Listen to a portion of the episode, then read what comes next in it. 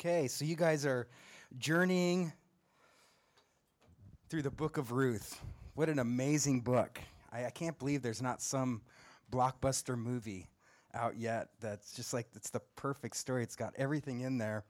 Maybe one day it'll happen. But I know you've been looking at Ruth a lot and, and uh, this whole theme of Ruth being a refugee. But today we're going to look at chapter 4 and we're going to mainly look at Boaz. And Boaz, not just the character of Boaz, but how Boaz is actually a picture of Christ. But I found this, this is great. So I know that in the book of Ruth, there's just incredible um, principles for even relationships about finding that one, that special one that you're going to marry. But I found this and uh, want to read it to you girls here.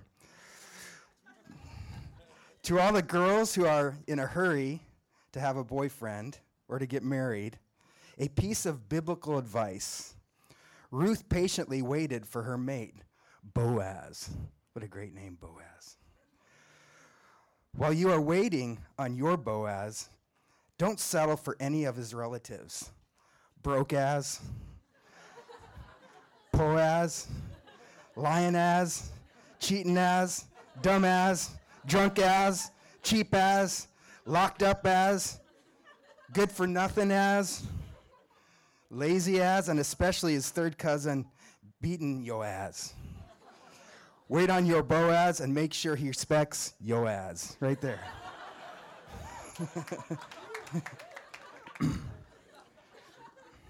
so let's look at Boaz, chapter 4. Now, before I read, these are stories, you know. The Bible is a story, it's the grand story. The Bible's just made up of a bunch of narratives of, the, of, of his redemptive plan. And um, the entire Bible, we call it the grand narrative of God's story, which is made up of a bunch of smaller stories.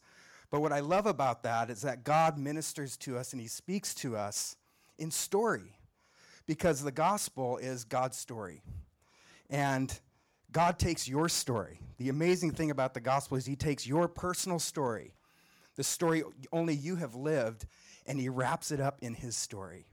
And so we're going to talk about that today. But let's look at verses 1 through 12. And now Boaz had gone up to the gate, and he sat down there. And behold, the Redeemer of whom Boaz had spoken came by.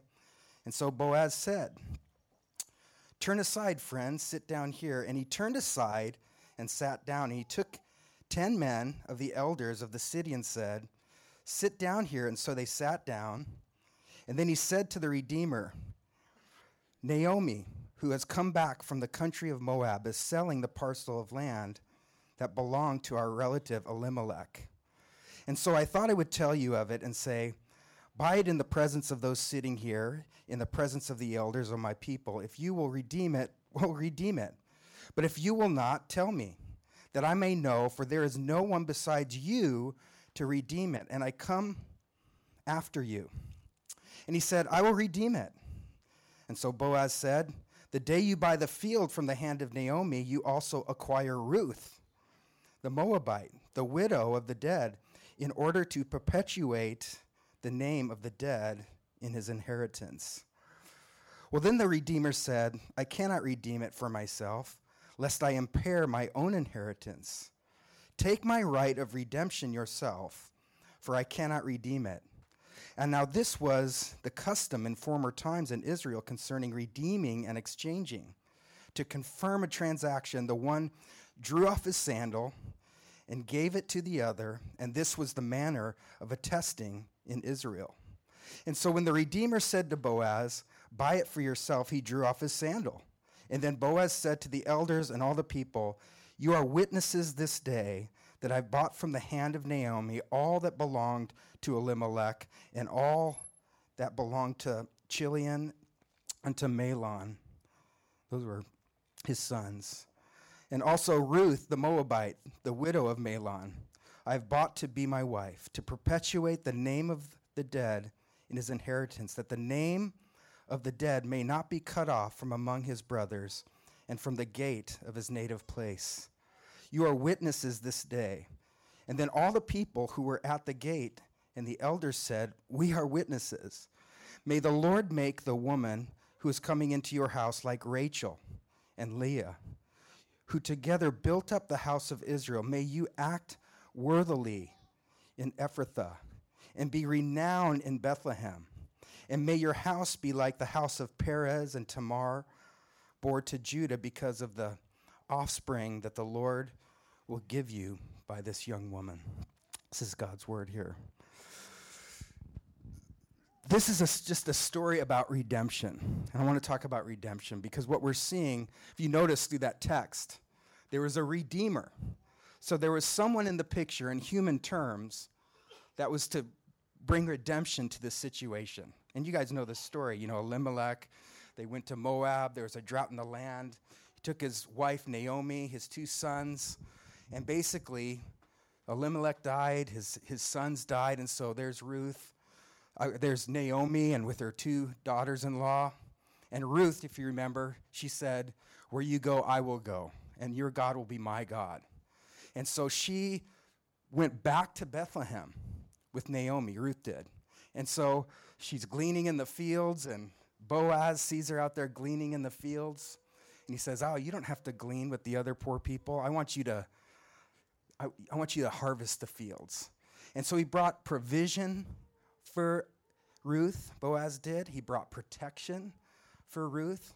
And we're just seeing this amazing guy, but uh, uh, th- there's great characteristics about Boaz that we're going to look at just as an example. But even more than that, Boaz is a picture. He, he's pointing us actually to Jesus. When Jesus, after his resurrection, he was walking with his disciples, and he basically said, you know, all of the scriptures, starting with the law and the prophets, and all the scriptures, they're all pointing to me. So whenever we come to these stories, it's an amazing story. And we, we see the example in the individuals, mistakes of people, and even the right things that they've done. But all of these stories, like I mentioned, these narratives are pointing to the grand narrative of Jesus Christ. And that's exactly, if you can just sort of do inventory and reference all the studies you've had up to this point and even this morning, they're bringing us to Jesus. And I can't think of a be- better story in the Bible that points us to Jesus. And we're going to see that Boaz is a type of Christ. So he's, we, as we just read, he, his whole agenda is to redeem the land, redeem the inheritance um, that was lost. Because everything uh, Naomi had was lost, all of her land, and that when you had anything, you had land, okay? Redemption. Redemption is at the it's at the core of the very nature of God. God is always redeeming. I want you to take your personal circumstance, I want you to take your past, your failures, your mistakes, your regrets, your dysfunction, the, your family, whatever it is, God has never stopped redeeming in that situation. God is always redeeming something with every person, with every situation. And so to understand that about God, his redemptive nature, is to understand God himself and, and the, the ways of God, okay? And that's what we see in here. So I want to look at this picture of Boaz, but how we can live redemptively. Because what Boaz is essentially doing is he's, he's re- living a redemptive life. His very existence and his character is like Christ in that he's living redemptively. He's redeeming a very broken, kind of hopeless situation. So there's four aspects to live redemptively. I don't know if you're a note taker, but you can just remember these things. To live redemptively is to live without partiality. To live redemptively, too, is to live without self ambition.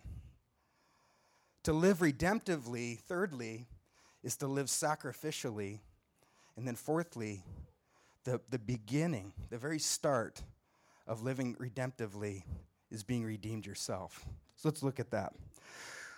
To live redemptively is to live without partiality. Boaz, he came to the gate, verse 1. He came to the gate. Now, the gate is where the leaders of the community would gather. This is where business transactions were made. Actually, in recent ex- excavations, they're finding like at the at the city gates these benches and sitting areas where you'd come because if you had land, you would do business in the city, but you had to go check up check up on your workers, and so you'd go out the gate, and so you'd be coming in and out of the gate in your just basic daily business um, activity.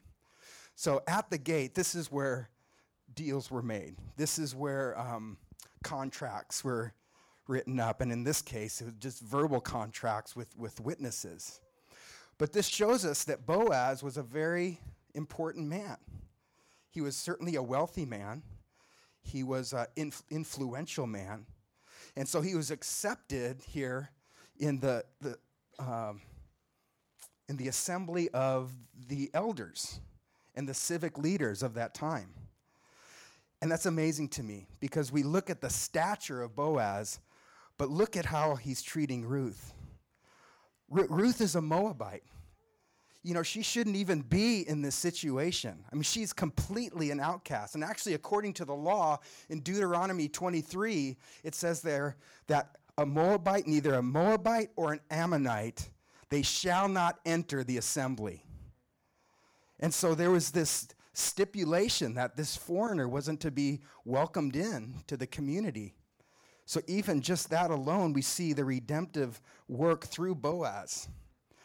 But what I see in Boaz, first of all, to live redemptively is to live without partiality, is he was no respecter of persons. He, he cared for the poor just as much as those who had much. He cared for the outcast just as much as those who are in the community. And that's an amazing character trait. Because we live in a broken city we live in a city with all kinds of needs and different economic statuses. Um, you know, there's, there's outcasts, there's people, there's the have nots, there's, you know, it's just a melting pot. But the redemptive person, the person living redemptively, looks at everyone the same. Because when you really think about it in the gospel, we're all the same. We're all at the same level. We're all sinners in need of a Savior. We've all sinned and fallen short of the glory of God. We're all broken in different ways. Maybe you're broken morally and you've just you've messed up in your life and you're, you're living with that guilt and regret of, of decisions that you've made. That's brokenness. But maybe you're just a very moral person and you think you have it all together. Well, you're broken too because you're broken with pride and self righteousness. See, every single one of us are broken. And when Jesus came, he was criticized for um, hanging with the, you know, the, the drunkards and the, the outcasts. So we see that Boaz he lived without partiality. I think of when God told his people when they were coming into the promised land, this is kind of a fulfillment that God spoke through Moses. He said, When you get there, because you're going to get there, the land is promised, and you're going to come in, and I'm going to give it to you. And when that happens, I want you to take care of the poor, I want you to take care of the marginalized. The role of the believer, the role of the community of Jesus Christ is to live in the city without partiality, reaching out to the marginalized, receiving everyone in to the family, because that's how big our God is. And so God is always redeeming. He's always in a broken situation, a broken relationship, a broken marriage, a, a broken system. He's always doing something redemptively in it and he's always doing it through his people. Okay? But the only, ta- only time that we'll be used in that way or experience that if we can live without partiality. All right? So, to live redemptively is to live without partiality. Secondly, what I see in this story is to live redemptively is to live without self ambition. Now, I want us to pay attention to this. So we see the Redeemer here. Now, in the Hebrew, it's the Goel. The Goel, or literally the kinsman Redeemer. So in Leviticus chapter 25, you can read that some other time, but basically, we're given, God gives his people a law to abide by. because he didn't want anyone, he didn't want his people to take advantage of one another. He, he didn't want to remove the element of hope in his people. He didn't want um, his people to capitalize on the misfortune of another person. So he set up systems in place according to the law that even though if you went through tough times and difficult times, and just like Elimelech, he, he died, and here Naomi lost everything, that there was always a way in God's community to bring it all back. See, it's all part of the redemptive heart of God, the redemptive nature of God. And so in Leviticus 25, there was someone called the Goel, the kinsman redeemer. And what the kinsman redeemer was, was so if the husband died because the wealth was transferred down you know, through the offspring. so Naomi lost her husband and her two sons. So there's no way for the, in, you know, all of the, in, um, the estate and even for her name to be transferred down. So there needed to be a son. And someone had to redeem the land, but in redeeming the land, also had to redeem the women as well. So this was the king's, king, kinsman redeemer, the Goel. There was one in line, had to be the closest relative that had the first right of refusal to take the land, to take the inheritance, but redeeming the land would also redeem these women. Okay? And this was a way that God would give things back to the family and perpetuate, you know, the, um, the inheritance with the family. So, Boaz comes to the city he approaches the nearest kinsman, the, the Goel. He said, you're the, you're the closest relative. You're the Goel. You're the kinsman redeemer. Do you want to take the land? You have the first right of refusal. He said, Yeah, I'll take it. And then Boaz said, Yeah, but in taking it, according to the law, you're going to have to take Ruth and Naomi as well. You're going to have to take Ruth as your wife. He said, Wait, I'll take the land, but I, you know, this Moabite woman, I can't, I can't take this uh, woman. And so he refused. And so we see that Boaz took a sandal and he exchanged it because that's what they do in those days. And, you know, he got his soulmate, you know. But, uh, yeah. My wife told me not to say that. and she was right again.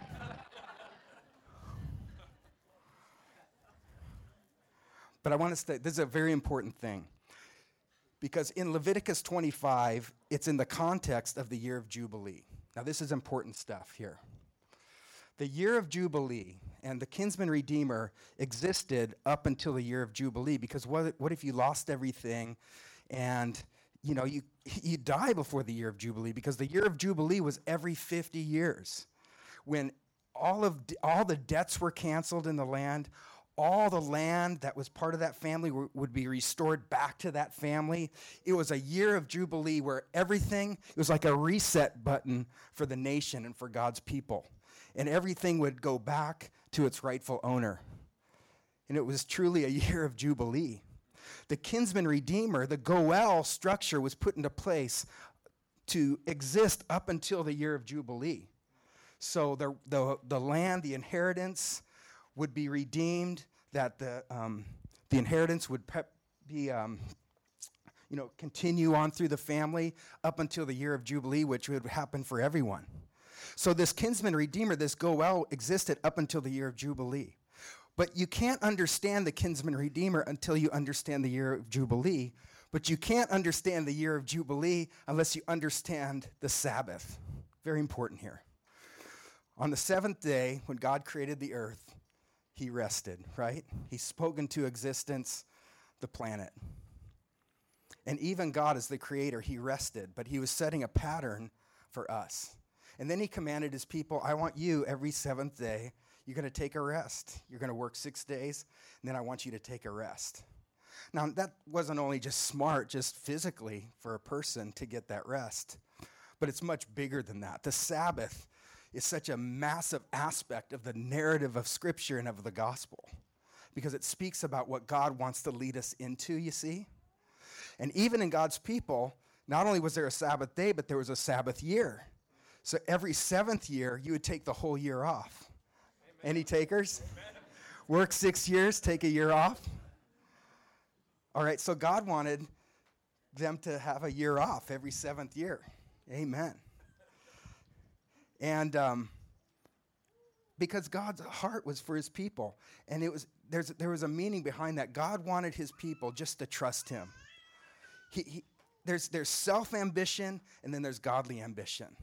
Ambition is, is not bad in and of itself, um, it's neutral. It's like money. Money's not evil it, inherently or, or good. You know, it says that the love of money is the root of all kinds of evil. Money's neutral, it can either be used for good or for bad. The internet is not inherently evil, but it's how you use the internet, you see? So ambition is not inherently evil, it's just what you're ambitious about.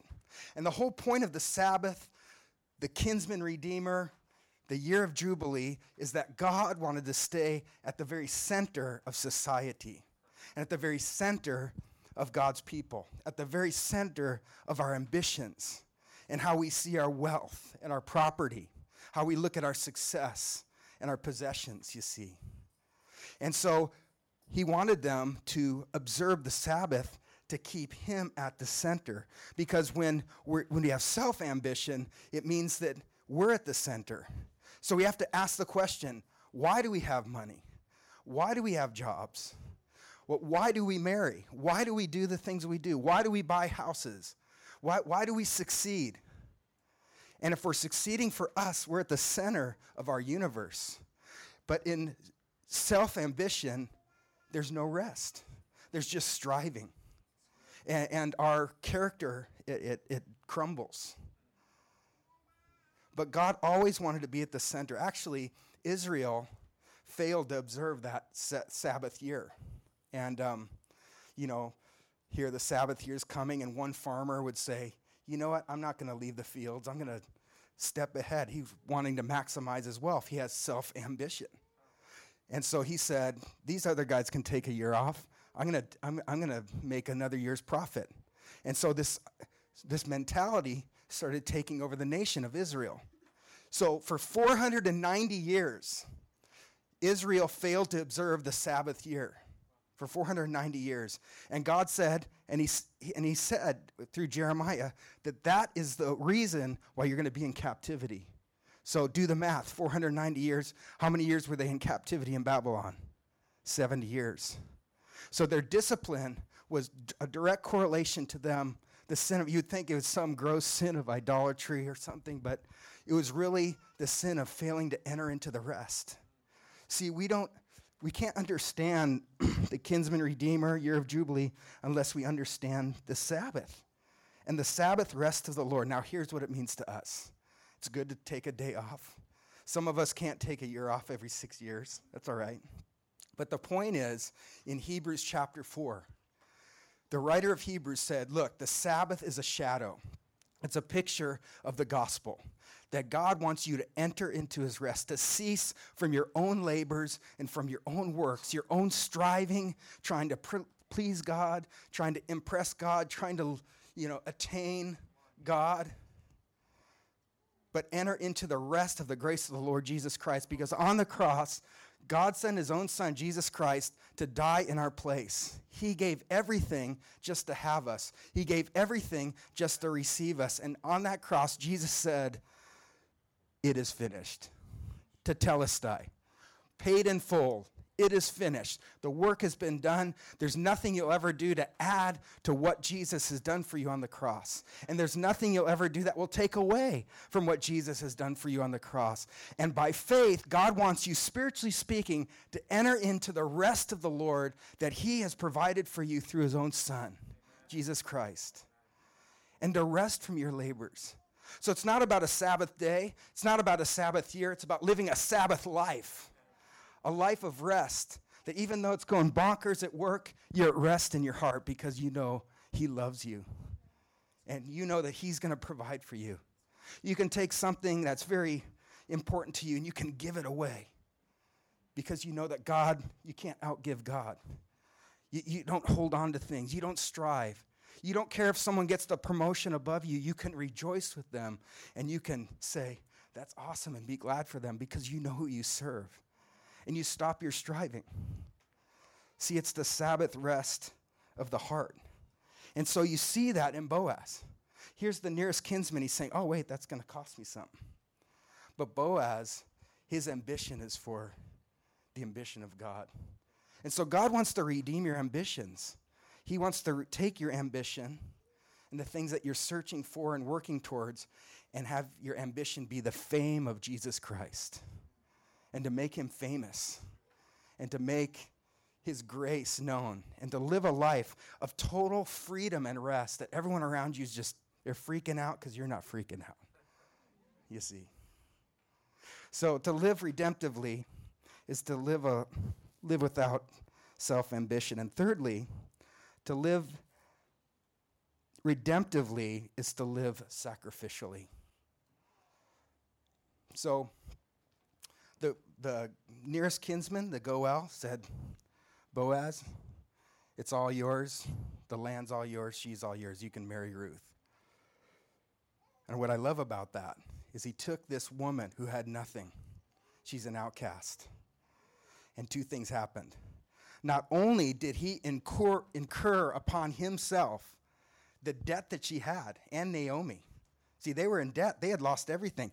He took the debt, he incurred the debt, and simultaneously, all the wealth that he had became hers. Track with me.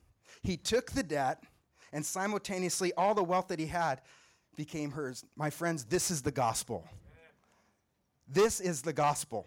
Jesus Christ on the cross, he took my debt. He forgave me of my sins. That's what forgiveness means. It means to cancel the debt. I, I had a debt that I could not pay. And so Jesus, he took my record and he it was nailed to the cross. And he satisfied, he became our propitiation, which means that he satisfied the righteous requirements of the Father. God's holy, perfect standard was satisfied through the sacrifice of Jesus Christ. He did something that I could never do. And he bore he absorbed within himself every sin that every single person that has ever walked the face of the earth in the history of the world has ever committed. Sins that they've known about and sins, sins that they haven't known about. All the evil that I've seen the last two weeks, Jesus bore those sins and he paid anyone who would trust in him receives that forgiveness. But that's only half the gospel. Forgiveness is, is, is awesome as forgiveness is, it's only half of it. Forgiveness is in the negative. The best way I can. Uh, so he took the debt, but he also, all of his wealth became hers. So canceling the debt, that means forgiveness, but there's another important word that's in the gospel. It's called justification. Because forgiveness is in the negative, justification is in the positive. So not, not only did he take my record and die on the cross, and he was nailed to the cross, but he also gave me his record of perfection. And now in Christ, not only am I forgiven, praise God, but also his righteousness is over me. It's on me. And now in Christ, positionally, God looks at me and he relates to me as if I had never sinned. And this is the sharp edge. It's like the sharp edge of the knife that we're constantly trying to dull in the gospel because it's just too good to accept. It's just too good to be true that God relates to you right now in Christ. He, he relates to you as if you've never sinned. He's relating to you and looking at you just as he relates to his own son, Jesus Christ.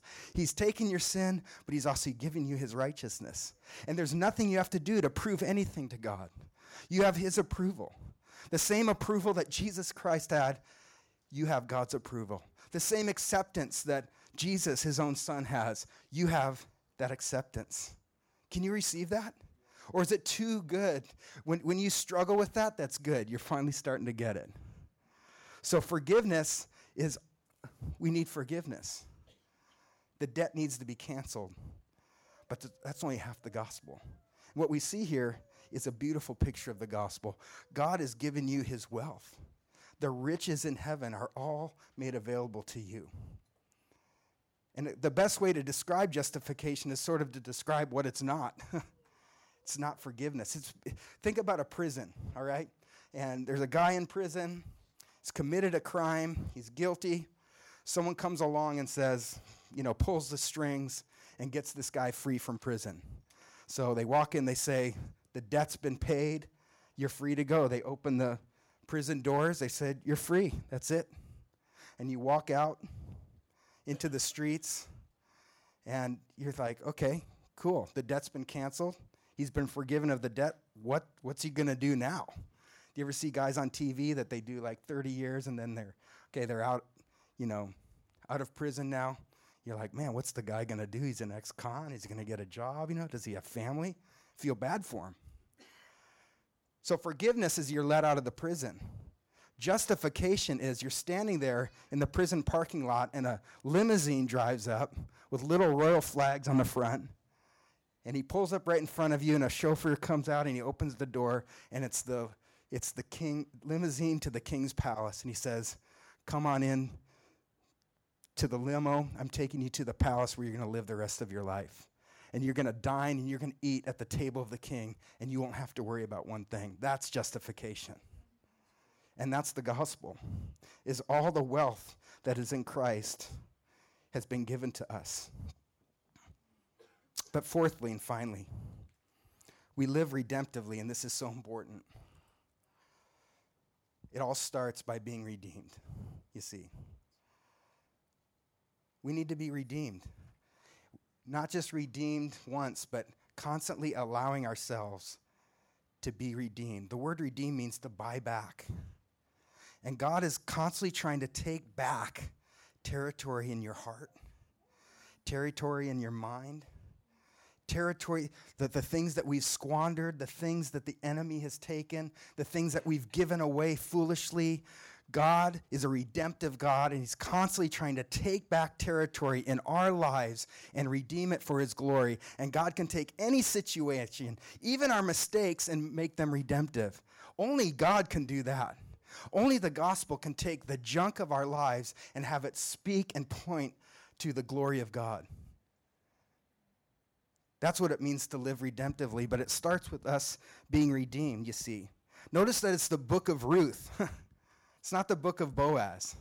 That's important to me because it's, it's all about this woman, Ruth, this Moabite, being redeemed. She's the object of redemption. And you know that's the kingdom? Every single one of you, you are an object of God's redemptive nature. And you need to see that about God. I want to just close with a, a parable that I think underscores this perfectly, but it's in Matthew 13. We're going to put it up for you as well.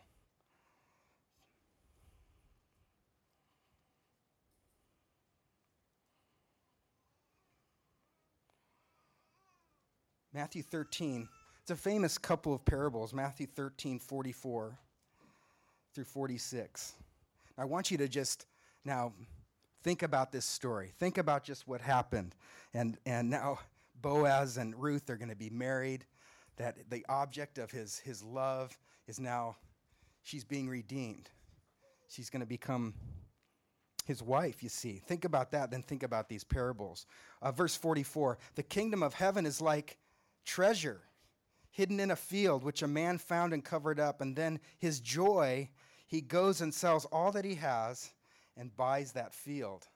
Again, the kingdom of heaven is like a merchant in search of fine pearls, who, on finding one pearl of great value, went and sold all that he had and he bought it. Okay, here's Jesus in red letters in my little iPhone here. Jesus is speaking, people are listening, and he's saying, You want to know what God's like? Do you notice that? He said, The kingdom of heaven is like. He's actually saying, Heaven is like, or God is, here, here's what God is like. God is like this there's a treasure in a field, and he buys the whole field so he can have that treasure. See, God is like this. He, he's like a merchant, and he's seeking fine pearls, and he finds one that's going to cost him everything, but to him it's worth it, and he, he gives everything just to have that one pearl. You know what? Ruth was that treasure. Ruth was that pearl. You're that treasure. God gave everything just to have you.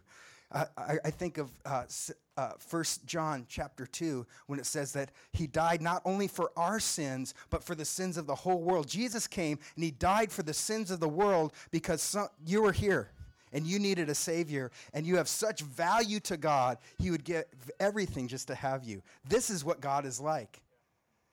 This is the gospel of the kingdom. This is the good news of the gospel. This is uh, the redemptive nature of God and this good news that we get to receive for ourselves and proclaim to other people. You're that pearl. You're a pearl that God, you, had such value to God, He gave everything just to have you. You know, it's funny, when Jesus was on the cross, I mentioned this. He said, tetelestai, paid in full. It was a word that was used in several different contexts. A judge would use this word, to tetelestai. When he'd put the gavel down on the desk and the judgment was made, he'd say, to tetelestai, judgment's been made. It'd be a, a word used by an artist who is working on a work of art. And he'd put that one little finishing touch, that one little chisel, or that one little brush of the paint, and he'd stand back and he'd say, to Tetelestai, it's finished, that work of art. It was also a word that'd be used by a merchant who, when he found something of great value, he'd bring his money and he'd come to the bargaining table and he'd put it down on the table in exchange for the commodity that he bought, and he would say, Tetelestai, paid in full. That's what Jesus came to do, is to buy us back. That's what redemption is all about, you see. But you have to let yourself be found. You know, when my kids were little, um, we used to play a game, hide and go seek, and little guys. And my youngest was like three at this time. And I'd count down from 10, three, two, one. And so my three kids, I have two sons and a daughter, they'd run up the stairs, and my oldest son would always find the best hiding place. You know, he'd be like four houses down in 10 seconds. My daughter would find, you know, a good hiding place in a closet or somewhere, you know, under the bed. But my youngest son could never find a hiding place. And I always knew this about him, and you could just, you could feel the panic. You could just feel it. And so I'd walk up the steps, you know, I'd stop, I'd say, here I come. And I could hear the pitter patter of his feet just running in circles around. And it was tense, man. You could cut it with a knife. And I'd get closer and closer, and he just he couldn't find his place, so he just plopped down in the middle of the room and closed his eyes. and he'd just be in this little ball. And he's thinking, if I can't see dad, he can't see me. And I'd walk around him and say, Seth, and he'd try not to look. He's trying to. And then you grab him and you tickle him. Oh, here he is. And you, right? And then he laughs. And that's the point of hide and go seek, I guess, you know. What kind of dad would I be? Okay, you guys go hide. Honey, let's go out for dinner, you know. now, here, the point. The funnest part of hide and go seek is being found. Because I think it deep down in every single one of us, we long to be found. We want to be found, not just by anybody.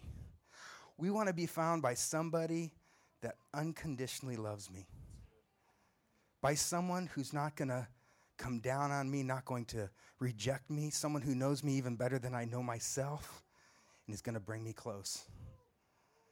And someone who's made a provision that I don't have to live under the things that have crushed my life up to this point. That's Jesus Christ. That's Boaz. He's your Boaz. And he's seeking you out. His, his love is a pursuing love. And he wants to buy you back. And he wants to bring the work of redemption into your life, into your relationships. He wants to take the things that you're living for and your success, your possessions, your life, and he wants to take your life and make you live redemptively in this world until we see him face to face and to enter into the rest that He's made for us through the gospel. To where we can look at even the challenges or, or a time when we, we, we sort of have lost everything and we're like, what's going to happen now? We know God's still on the throne. And because we're looking at the gospel, we know that He loves us and that He'll never leave us. Because if He did that, why would I question Him now? Only the gospel can lead a person into a true rest. See, this is the, the context, this is the, the spirit, if you will. It's like the core value of the kinsman redeemer, the year of Jubilee, and the Sabbath rest of our Lord Jesus Christ. But to live redemptively, man, you've got to let yourself be redeemed. You've, let him find you. Let him find you this morning. Because he's already seeking you and he's already done it all to redeem you back. That's the love of our God, and that's his redemptive nature. Can we pray together? Heavenly Father, we thank you so much for your uh, very difficult to describe grace and love. Lord, even now as I try to express how deep your love is for us, I don't have the words. I, it, it's, it's, it's too amazing. It's too wonderful. So, Lord, I pray that by your Holy Spirit, you would just come now and minister to every heart here in this place. Lord, we've got a lot of brokenness. We've We've got some hopelessness. We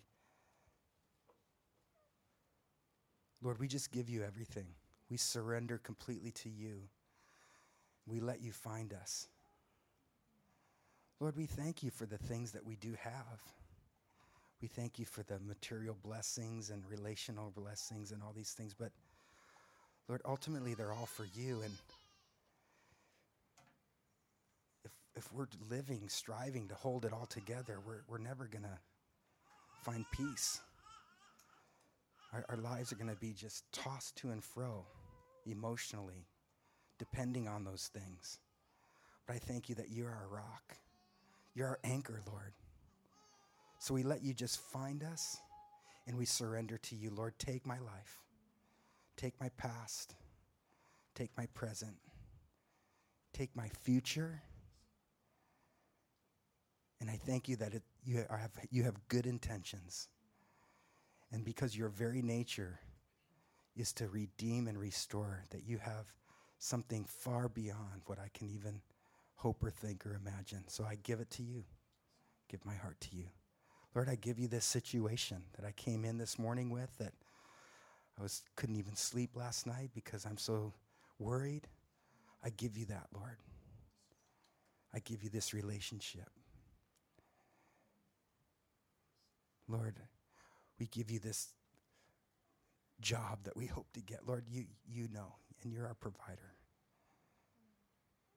So, Lord, we just want you to be at the very center of all who we are and all that you've given to us. In Jesus' name, amen.